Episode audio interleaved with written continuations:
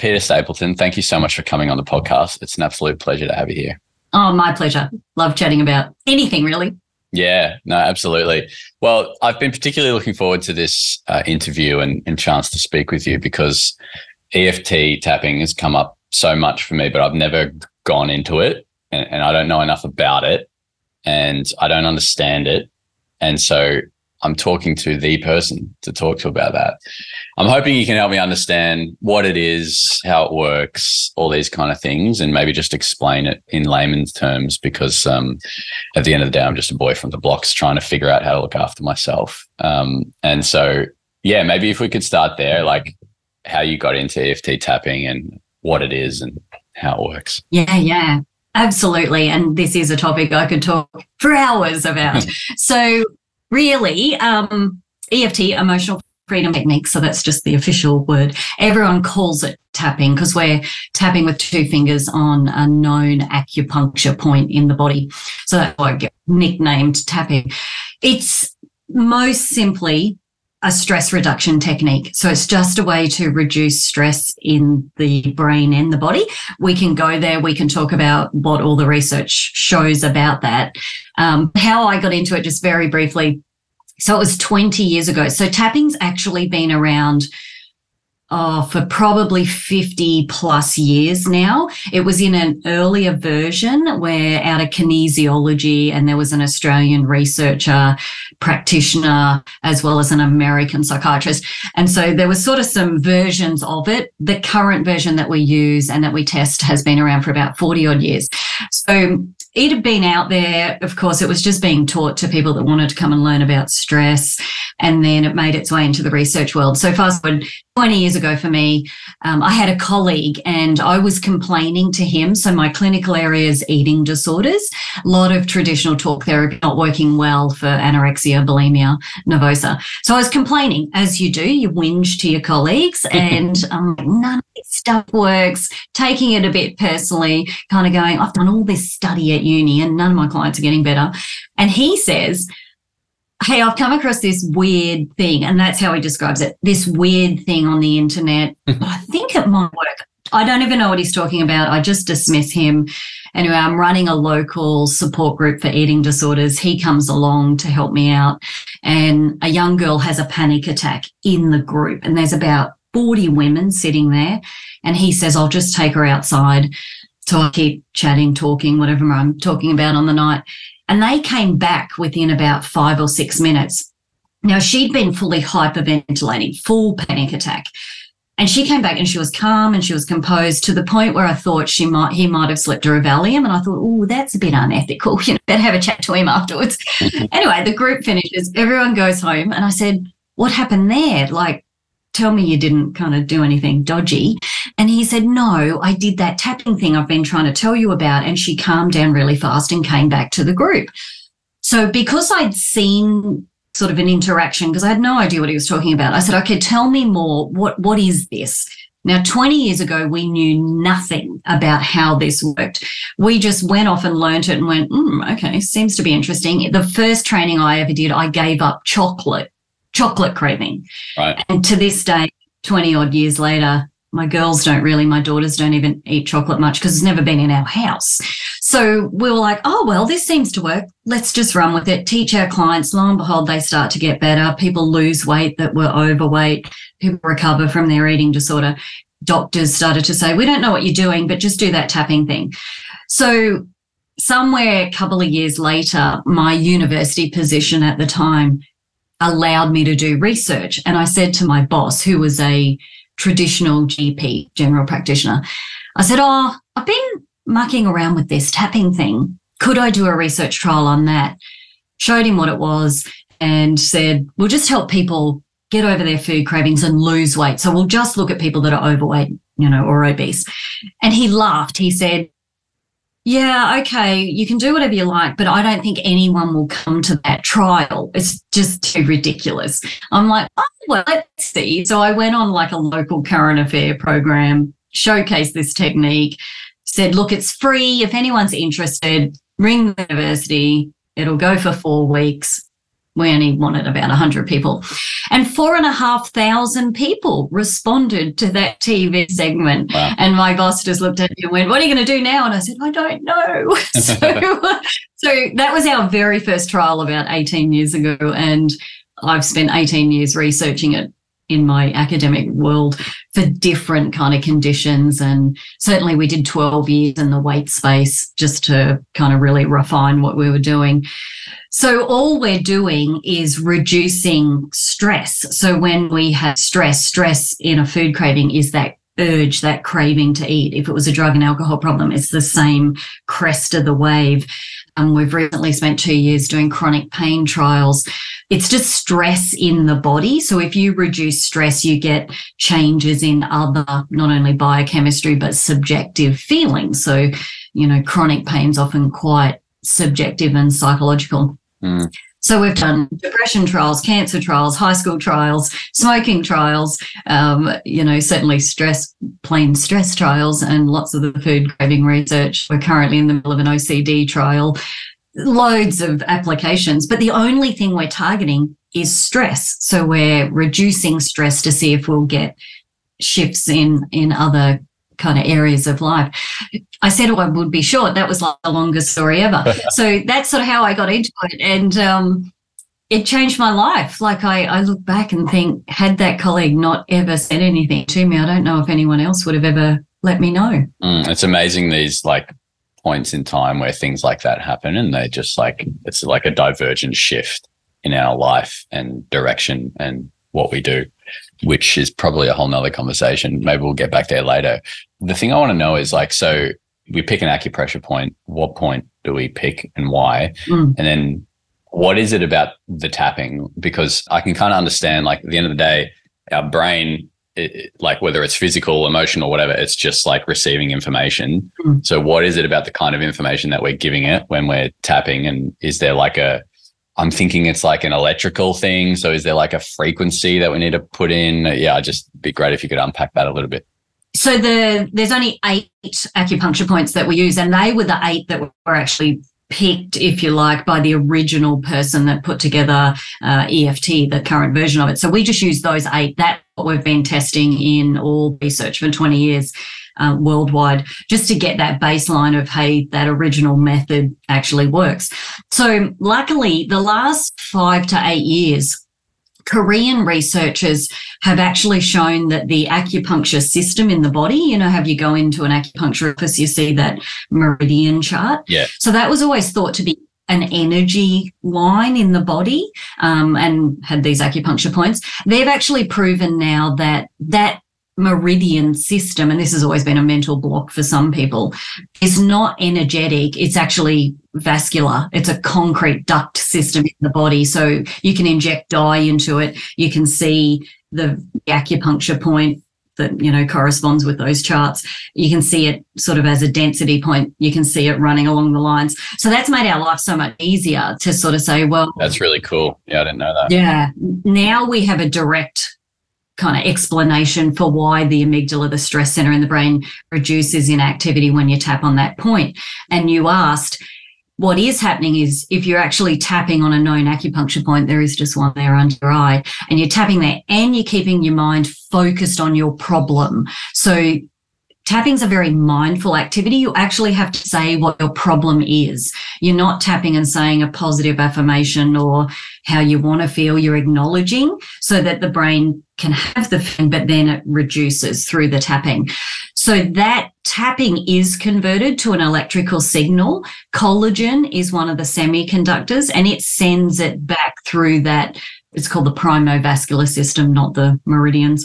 And it sends it back to the amygdala and Harvard University did 10 years showing that if you stimulate an acupuncture point, the amygdala just gets less active, which then means you don't feel as stressed. So it's like, cool, we've now got this fully scientific explanation. We're going to get past the whole energy thing that makes people glaze mm-hmm. over.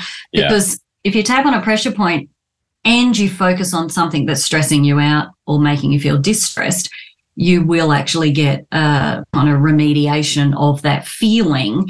And then there's a whole nother theory that explains why that lasts over time. So in our food craving trials, people would come for eight weeks, do their tapping on whatever food they wanted. We followed them up six months, 12 months, and two years later and said, How's that food? And they just look at you blankly and go, I can't even remember what I did tapping on. Mm. And so we would remind them, Hey, you were eating 25 Kit Kat chocolate bars a day. And they would just look at you and go, Was I? And you're like, mm. Yeah. And mm. they're like, I don't remember because I don't eat that. So you get this memory consolidation where even if someone's tapping on a trauma, because obviously it is used for PTSD, and they go and they process trauma, you could go back to them a year later and say, Do you ever think about that? And they would say, I've never even thought about it. And even if I think about it now, I don't get any distress. So the neurological changes that occur after you reduce that intensity last and they appear to last forever. Fascinating. So it's very cool. Yeah, it's powerful. And so what is it about? Like, why are we tapping and why are we not just holding? Yes, and you can do either. So, certainly, if we run chronic pain trials and we have patients with fibromyalgia who are sore, they don't have to actually tap. Tapping was the original version.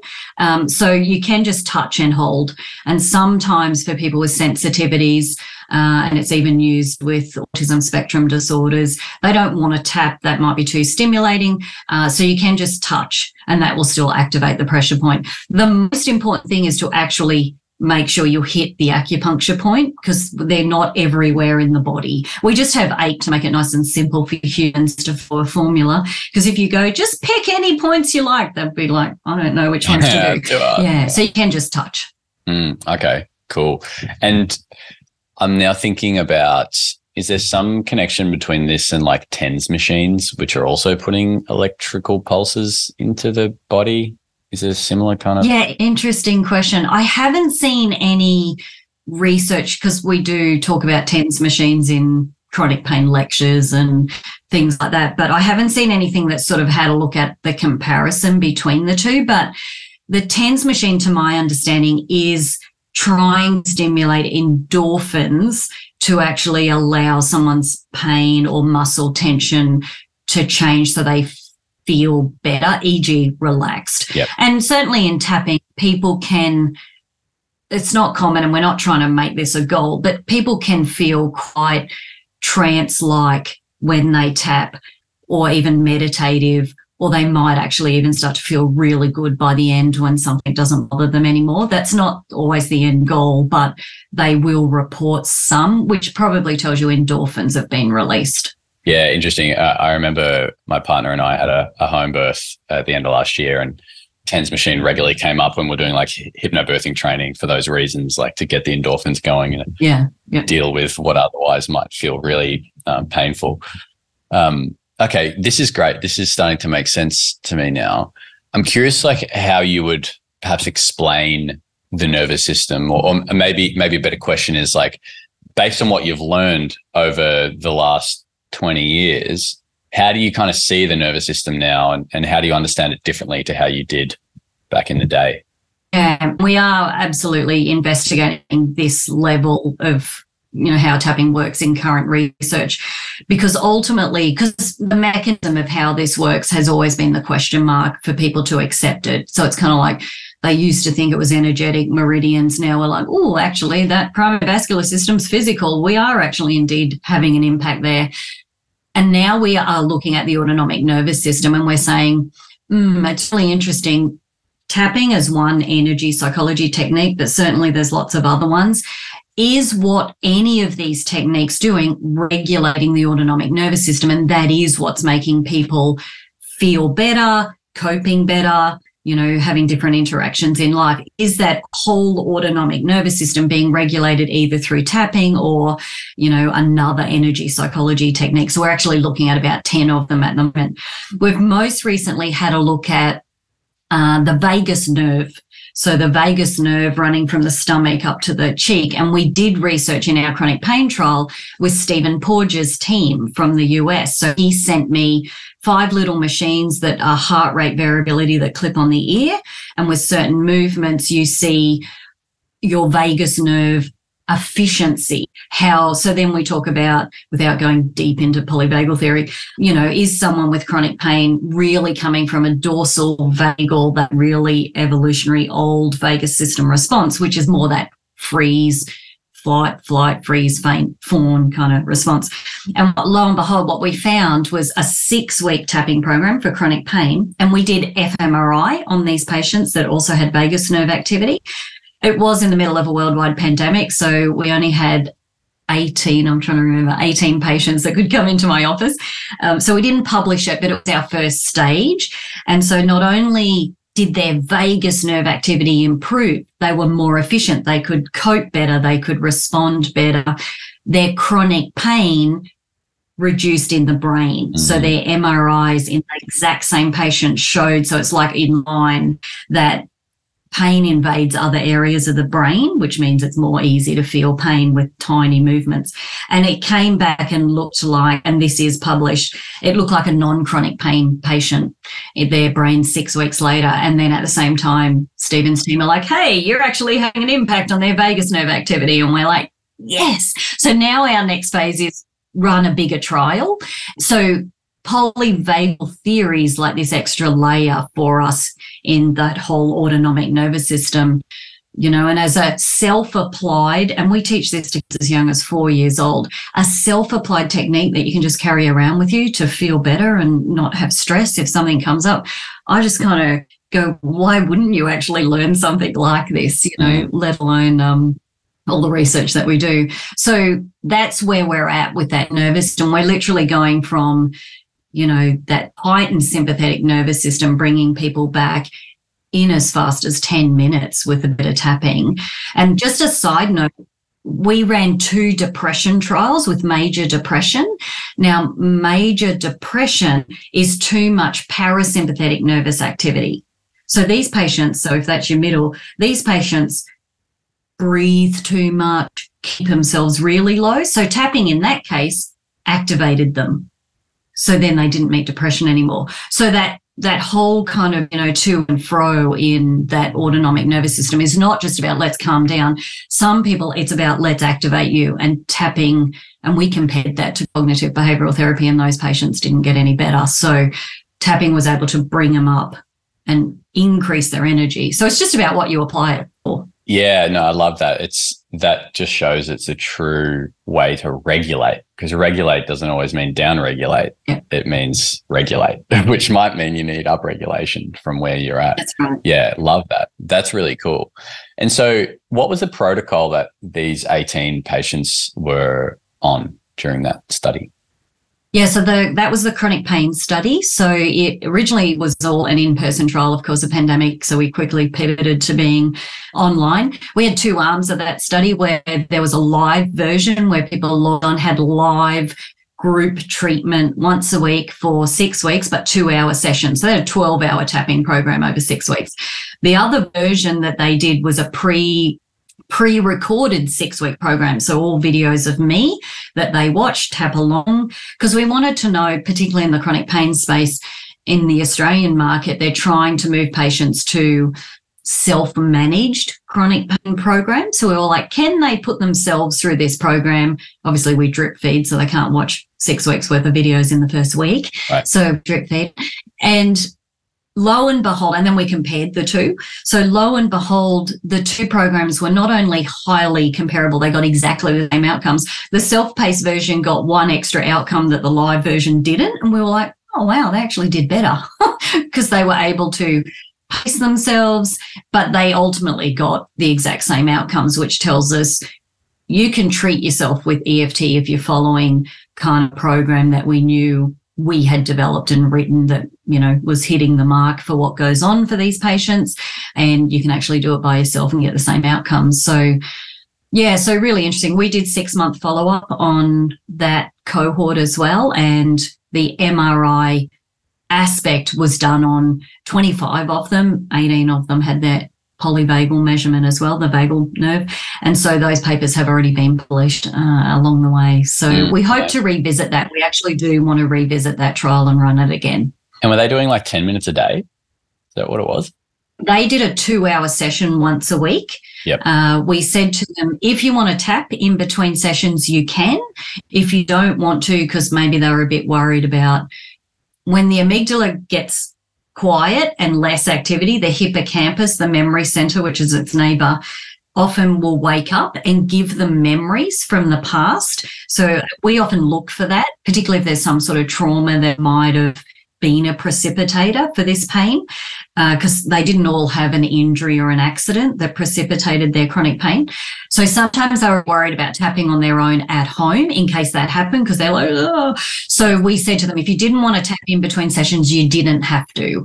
Um, and to be honest, even in our food craving research, people are a little bit slack, don't want to do homework. It's a leftover school thing, I think. So they only do the tapping in the trial. Yeah. Okay. Oh, that's really interesting.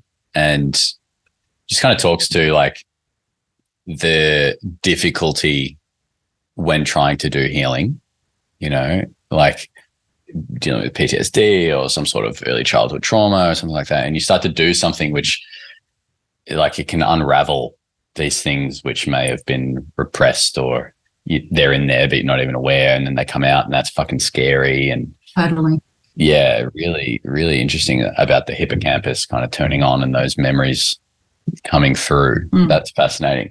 And also your point around like that follow up six months after, and there's still signs that, or like the people eating 20 Kit Kats a day and then, hey, didn't kind of remember doing that. It makes me think like, is there something happening in the brain? Because it sounds like they're building new neural pathways and yeah. new neurons and things because they're they're thinking differently now. Is there something happening in there as well aside from the nervous system? Yeah, so it seems that Bruce Ecker's work in memory reconsolidation and it's about any deep healing technique. So we've got research that sits out here that says when you start to do deep change techniques, so anything that will get into the unconscious, you know, even past memories, could be EMDR, could be somatic processing, NLP, whatever you want. When you start to do that deep work, the brain starts to open up and you get a window of four to five hours. So as soon as you start to kind of hypnosis might do it to you, it's like if these were my neurons and you know connected um, BDNF, that brain yep. derived neurotrophic factor. Um, so the brain is like this. So it, the neurons separate because you're changing something. Now, it's not that the new behavior response, lack of food craving, pain, rewires somewhere else. It rewires in the same place. So it pulls out and then you've got a window of four to five hours before it'll reconsolidate back down, but it literally rewires in the same area, which means it's really important when we're doing trauma work, for example, with a patient that maybe has got something, they come in and they're like, really want to work through this memory and what happened to me when I was five. That when they leave the therapy room, they don't go and interact with someone that might have been in that first memory or put themselves at risk of being re-triggered because the brain may not rewire back down with the new response. So we're really, and we teach this to our, not only our students at university, but our EFT practitioners that perhaps are training to do this, um, you know, as a career. We're like, let tell them to come and have a sleep. That is the most that's the the best thing that you could actually do to help that brain rewire down. Even if you're doing your own meditation practice and something comes up it's like protect yourself for the next couple of hours because it's still open to change. So it rewires back down and people can feel quite kind of cotton woolly in their head. Like we'll run a three day training and our therapists are all here like space cadets because they've been tapping on themselves while they learn all the applications. But then a week later, they're like, oh, wow, I'm like a different person. I just didn't have that same reaction, or I don't eat that food craving, or whatever it might be that they did. So there's some really important information that people need to know when they're doing deep change technique that comes out of research. So it is we're getting a, a, rewiring in that same place. So therefore, the old behavior is not over here competing, which is what a lot of talk therapies do. Talk therapies, e.g., and I teach them at master's level, CBT, cognitive behavioral therapy, is trying to teach you make this conversation in your head louder than this one. Mm. Forever 20 years ago, kind of went, oh, that seems too hard. Yeah, that's why I was like, spot on. I was looking. I'm like, because that requires will.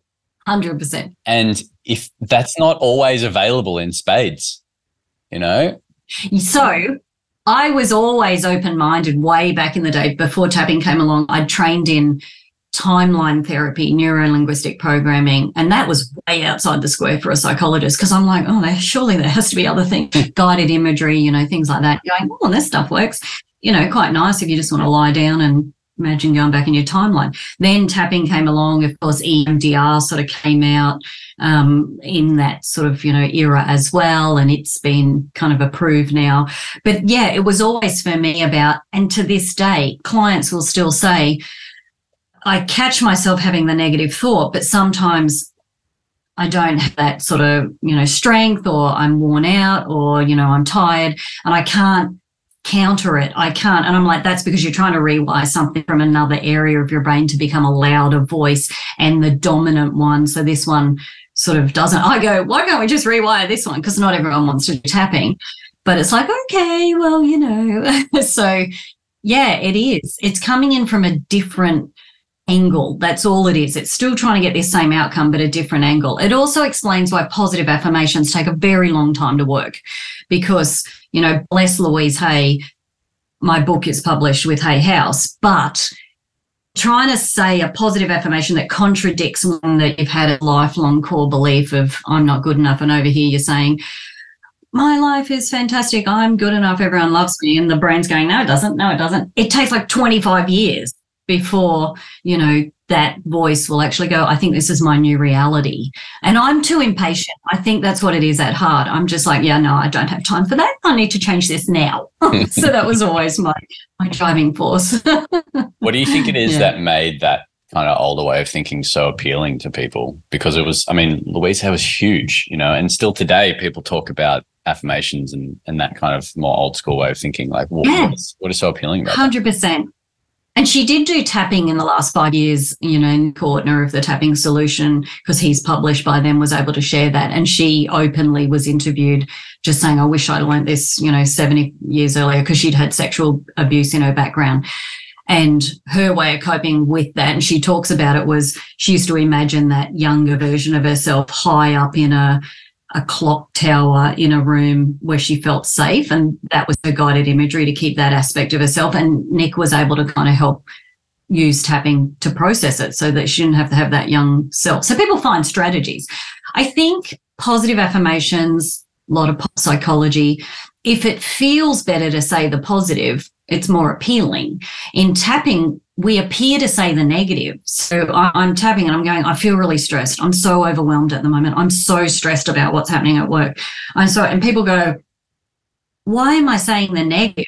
And the answer is you're not saying the negative, you're saying the truth.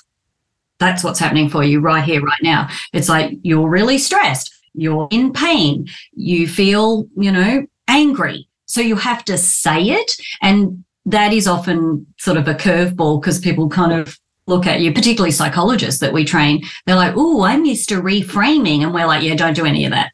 Mm. Don't reframe. Be honest. Mm. You only have to be honest for a few minutes because then the brain will start to go, I can let that go now. And you don't even have to say, I'm letting it go. You're just saying, I feel stressed. Or it's getting lower because we just use a subjective, you know, SUDS rating out of 10 to see if there's change happening for you. So you just have to be honest. And people aren't used to acknowledgement. Acknowledge how you feel. How do you feel? Do you feel tired? Say you feel tired. Oh, minutes. You don't have to have a coffee.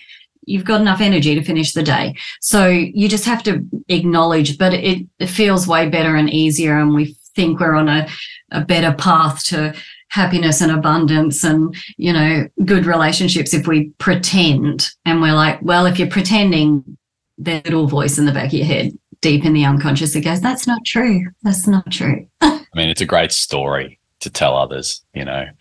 Yeah. Totally. That, Soul stories, uh, everything. yeah. Yeah. The power of acknowledgement. Uh, you, you, might have something to add to this. I heard uh, someone said to me last week uh, two things. They said, Alex, an acknowledged emotion will only last 90 seconds. Now, whether it's 90 seconds or whether it's three minutes, the fact is we've got to acknowledge our emotions, um, which is a big actually lesson that I'm kind of going through at the moment. And what he also said to me, he said, Alex, we are here in this reality so we can feel. That is what we're here to do. And I just thought it was so profound. It was like, there's so much good in that. you know, if you really sit with that and, and, and feel it and think about what that means, we're here to feel and acknowledging if we're feeling tired or acknowledging if we're pissed off or angry or whatever, and just sitting with it and feeling it. Um, there's so much power in that. And it's exactly what I'm hearing we're doing. And when we're tapping, is we're saying, uh, I'm pissed off. Yeah. I'm pissed off. I'm pissed off about that thing, you know. And Yeah. and then because we're acknowledging it, then we we can actually process it instead of push it away, suppress it, you know, run away, whatever that might be, not actually acknowledge it. And then 10 years later, you're still dealing with whatever that thing was, it's still in there, and your brain's having to deal with it every single moment. You're just not consciously aware of it. That's the real work. And I think Yeah. to your point, it's easy to say affirmations, but it is hard to deal with the temperance of life, you know, in those hard moments, whatever they are for you. That's the work. And it's not easy. Yeah. That's and we're culturized, you know, sometimes to not express a feeling. Gender comes into it definitely, you know, about certain emotions. And and you're right, an acknowledged emotion loses its power because what can you do with it if you go, Hi, yeah, I feel angry. Hmm, okay. So it, it can't sort of, you know, lurk around if we acknowledge it. And Carl Jung back in the day, they were like, all change starts with acknowledgement so the biggest question we get asked is why are we tapping on the negative? And it's like no no it's how you feel. You know how do you feel? Because sometimes people probably believe if i say how i feel then i have to do something about it. And it's like well just tap. Then you that's what you're doing. And then just see what opens up or what emerges. It might be that you don't have to do anything radically different because you're able to let it go. And I see that, you know, we said before we started today, you know, is there anything I really wanted to talk about? The resilience movement that's my soapbox moment if I'm kind of, you know, at a conference, which I was a few weeks ago talking to school leaders. I'm like, the problem with resilience in schools, particularly in Australia and worldwide, it's like, you know, how fast can you bounce back? And everyone wanted to get on this resilience bandwagon. But what's missing for a child is in that message, how fast can you bounce back, is how. Like a, a little child that sees that messaging in a school, like, you know, kind of try and become more resilient. It's like how, like they don't know how. They don't know how to let go of a, a, big feeling. They don't know. They get in trouble if they express a big feeling in a class because it's often anger or frustration because the brain's not developed. But then they get in trouble. So then you just learn this whole culturalization around. Okay, well, I'm not allowed to express that because I get in trouble and I have to keep that one inside. And we now know you keep those levels of emotions inside, they all have a neurohormone that matches. Give yourself 20 to 30 years, you'll get a chronic illness. And they're all absolutely linked with, you know, certain feeling states that you've held for a very long time because that neurohormone that matches that signature erodes the cells in the body. So I keep threatening my students, I'm going to write a chart of every neurohormone and what disease you end up getting. They're like, do it. And I'm like, oh, it'll take me ages to go dig in the research, but we all know it. We're all like, you hold that resentment's a really good one. You hold resentment in your life as a common default state for 20, 30, 40 years. And maybe that's come out of a childhood trauma. You are absolutely guaranteed to get certain cancers. And that research has already been shown. So it's like, we know what illness you're going to get. So it's like, how about you do something about the feeling just so you don't get those illnesses, Mm. you know? So, yeah, so much out there. Um, what about if we're harboring anger for 20 or 30 years? How does that express in chronic illness? Yeah, anger's a surface emotion, funnily enough. So anger is kind of accepted a little bit more in society if you're angry, but anger is a um, surface that sits on top of another deeper emotion.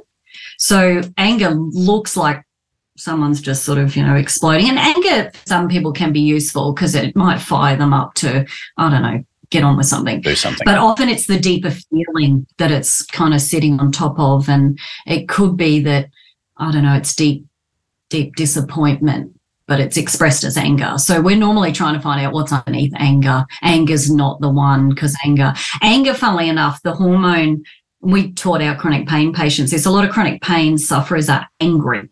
they're either angry at what happened to them, angry at how pain has interfered in their life, angry at the body area, whatever it anger's huge. But every time you're in a really long state of anger, there's a neurohormone that's released and norepinephrine that's an analgesic, dulls pain. So it makes biological sense for a chronic pain patient to stay angry because it makes the pain less. So when they start tapping on the pain or anger, the analgesic drops off, that effect of the neurohormone, and then they feel the pain. And we had to tell them so they wouldn't go, Oh, tapping didn't work. I felt worse. It's like, no, no, we're going to keep going. Mm. That was the aha moment for them. They were like, Oh, wow, anger keeps my pain dull. And so anger makes sense in fight or flight. You're like, Oh, I've got to go and, you know, fight the fight and dull all my pain so I can run away from the, you know, bear at the cave, that kind of thing. So it's like they have there's there's good biological reason why we have them. It's just not long term. just mm. don't don't have it for 30 or 40 years. That's not good. yeah, there's always there's always something deeper, isn't there? Um, when we really get down to it, whatever's happened in our childhood, usually there's something there, or traumas along the way. Um, yeah, fascinating, and yet it's probably another conversation. But um, there's lots of money being thrown into cancer research, and perhaps if some of that could be diverted into um, the cause of that cancer, one of which being what you've just shared. I think 100%. Where the magic yeah. is. We ran a cancer trial in the start of 2020 for a local integrative health service who had been looking at other psychological techniques, kind of trying to find one that they were recognizing patterns in their cancer patients. And they were recognizing a stressor or a trauma 12 to 18 months before the cancer diagnosis. And so these were obviously not genetic kind of forms of cancer like certain breast cancers are genetic and you can be tested for it. Not those. So they were trying to find something that would help them process that stressor or trauma to see if it would have an impact. And they were looking at all sorts of techniques, EMDR and whatever. And then one of the uh, directors came to a conference where I presented on EFT and he was sitting there and he came up to me and he goes, This is it. We have to do tapping. And I'm like, I don't know who you are.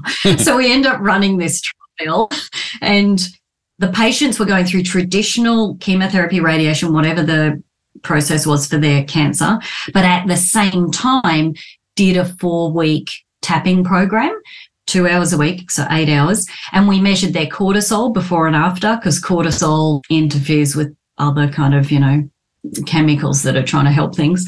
We measured heart rate variability and blood pressure, and every single session they kept their cortisol low. Uh, they were able to tolerate. So, tapping helps with nausea with chemotherapy. So, they weren't sort of unwell. And so, we kind of have published some that we compared to treatment as usual. And we are again looking to extend that trial because we had about 30 in each group.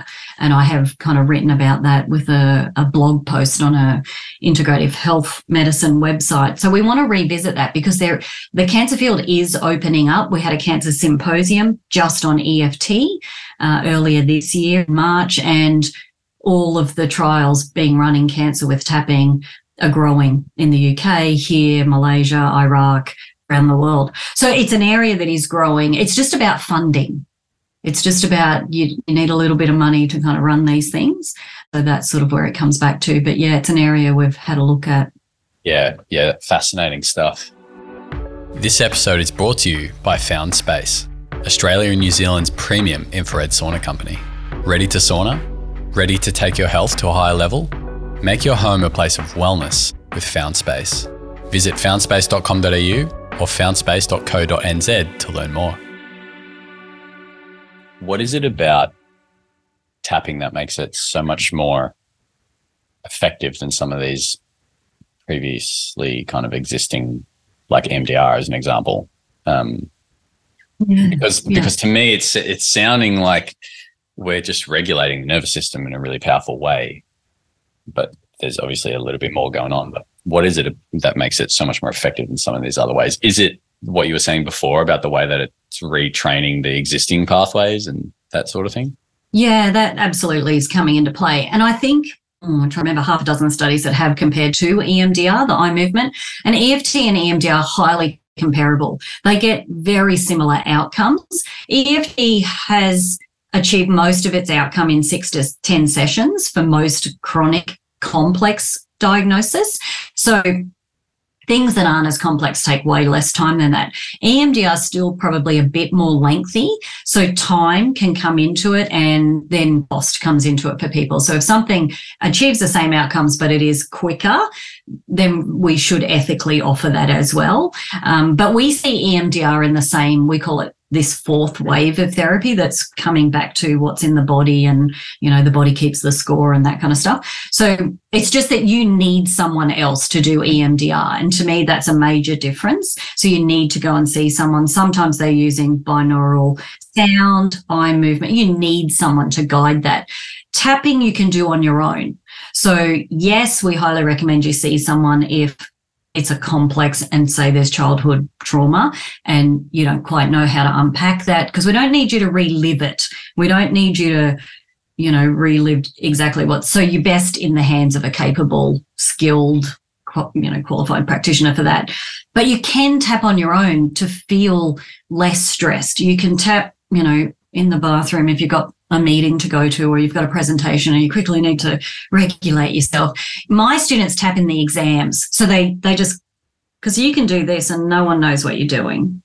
so, you know, people know what I'm doing because they all know me at work. but so people rub their temples all the time if they have a headache and it's like that's an acupuncture point. So my students do it in exams, they do it in, you know, public places and no one knows what you're doing. EMDR, you tend to have to have someone guide you. So there's a major difference there. But they are achieving very similar outcomes. EMDR talks about a different mechanism that's being taxed in the brain. So they're talking about your working memory as you can't, and this is true, you can't hold a distressing memory and have an opposite feeling.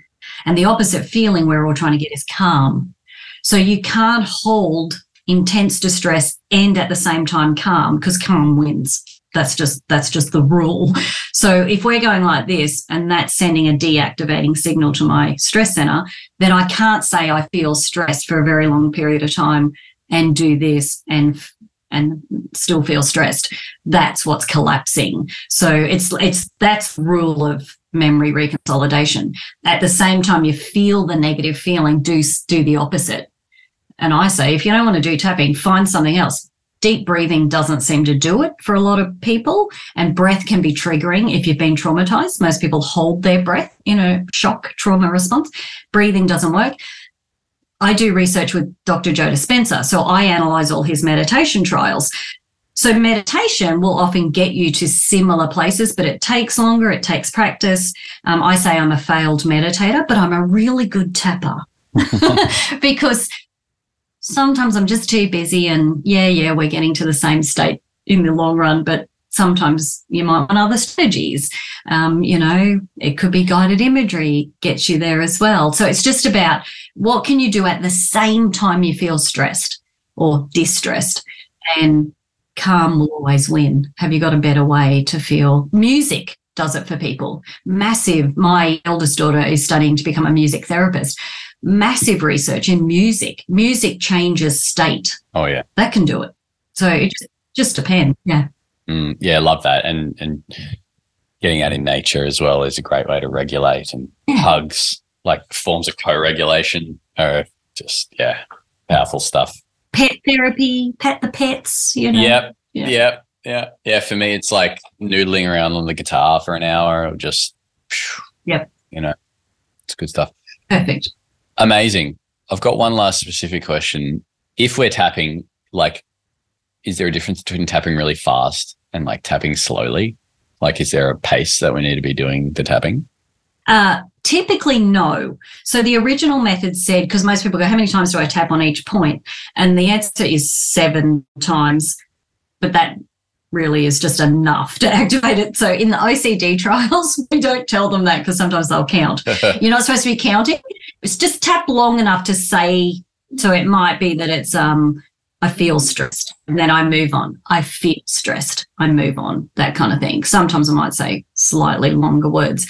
So the only time it makes a difference, and we looked at, we did a massive expert study where we looked at really highly skilled practitioners around the world that were working in full private practice with clinical diagnosis. And we wanted to know when they're working with people with anxiety disorders versus depression disorders, was there a difference? And this is the difference that came out. So I'm really glad you asked because they said when they work with people with anxiety disorders, they purposefully tap slower to give that person a sensation of slowing down. But the opposite was true with depression. They tap faster. And if you're obviously doing it and the client's following, they tap faster for depression because they're trying to activate. So it was a really good point that if you find that you're an anxious person by trait, slow your tapping down. So just do it slower. Just do it a bit slower or just take That's longer. really cool. So it's So- like you can kind of if you need to upregulate, it's a faster tap, and if you want to downregulate, it's a slower tap. Yeah. Which yeah. you say it out loud, and it's like, well, it's kind of intuitive, and yet sometimes it isn't. I think about when I'm trying to rock our eight month old baby to sleep, or sometimes like he likes being bounced, and like when I'm doing that, like a fast bounce just kind of doesn't work as much as a slow bounce because I'm trying to downregulate him so he goes to sleep, as opposed to And there's acupuncture points all up and down the spine in us and animals. So that's when you rub a, a baby's spine and even with two fingers, and it works on pets as well, they will calm. So you can actually, I tapped on my babies when they were little because I'd already learnt it. Um, so I would just gently tap for them to go to sleep and it worked perfectly every time. And I tap on the puppy. Um, so lots of vets now teach tapping in their waiting rooms and they just come out and say, just do this on your pet if your pet's, pet's anxious, because often they'll have a pre existing memory of having been to the vet. Mm-hmm. And so vets will come out and say horses, there's lots of equine therapists that do tapping. They just tap the same kind of points. The only exception is cats. Cats don't really like too much facial tapping. So just do the spine on the cat. so the spine, they'll often, yeah, they'll Yeah. stretch, but babies perfect because there's all acupuncture points up and down that spinal area. Mm, yeah, really good call. Love it. This has been really fascinating. And what I've really enjoyed about this conversation is that it's just a reminder that, like, we can do the healing and it doesn't have to be super, like, difficult and painful, although that may come up as we spoke about the hip- hippocampus. But yeah, there's just a simplicity to it, which is, to me, just really beautiful. And, um, yeah, I've certainly learned a lot myself. Um, and, and thank you for sharing about the nervous system in in the way you kind of see it, and and yeah, it's just been really insightful. So I'm very grateful for your time. Um, to wrap us up, uh, is there anything you want to share with the audience? Anything you're kind of actively working on, um, and anything that you kind of want to mention? And then also, where can people find you? Yeah, absolutely. All the socials. So just, uh, you know, Peta Stapleton, Instagram, LinkedIn, Facebook, Twitter, all those bits. We share lots of our research. Uh, we also have all our clinical trials are free to attend. I'll tell you the next one that's coming up. So it'll kick off early 2024. Free to do. It'll be self-paced and online. And we're looking at, we're replicating a trial from 10 years ago, um, EFT to improve eyesight so people that wear glasses or vision impairment, a lot of emotion held in eyes. So we're actually running an eight week self-paced. So it'll be completely free. So if people follow us on social media, you'll see when I start to post saying, Hey, it's open. You just have to fill out my questionnaires before and after because that's how we get data.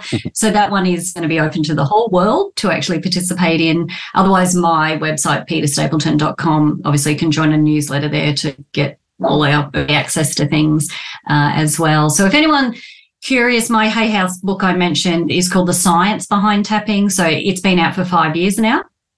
But my latest book just came out this year, 2023, and it's called Memory Improvement Through EFT Tapping. So for a long time, I'd obviously been teaching my students in exams, and I'm like, during the pandemic, what do you do? I didn't bake bread. I wrote a book. So I wrote my memory book. Um, so that's just come out this year, which is absolutely filled with practical tips of how to use it for your little ones, learning their spelling timetable, to how to remember your passwords if you're aging, dementia disorders, um, you know, as well as everything in between. I have a whole section on how to remember people's names when you first meet them. Love so, it. you know, a bit of tapping. So lots of practical the words to say are in that book. So they're on my website. You can have a look, everyone, if you're um, curious to read more. Beautiful. Well, uh, first of all, congrats on writing your second book. It's um, not to be understated. That's a real mission. Well done. yes. Um, it's like another baby, you know. uh, yeah, yeah, totally.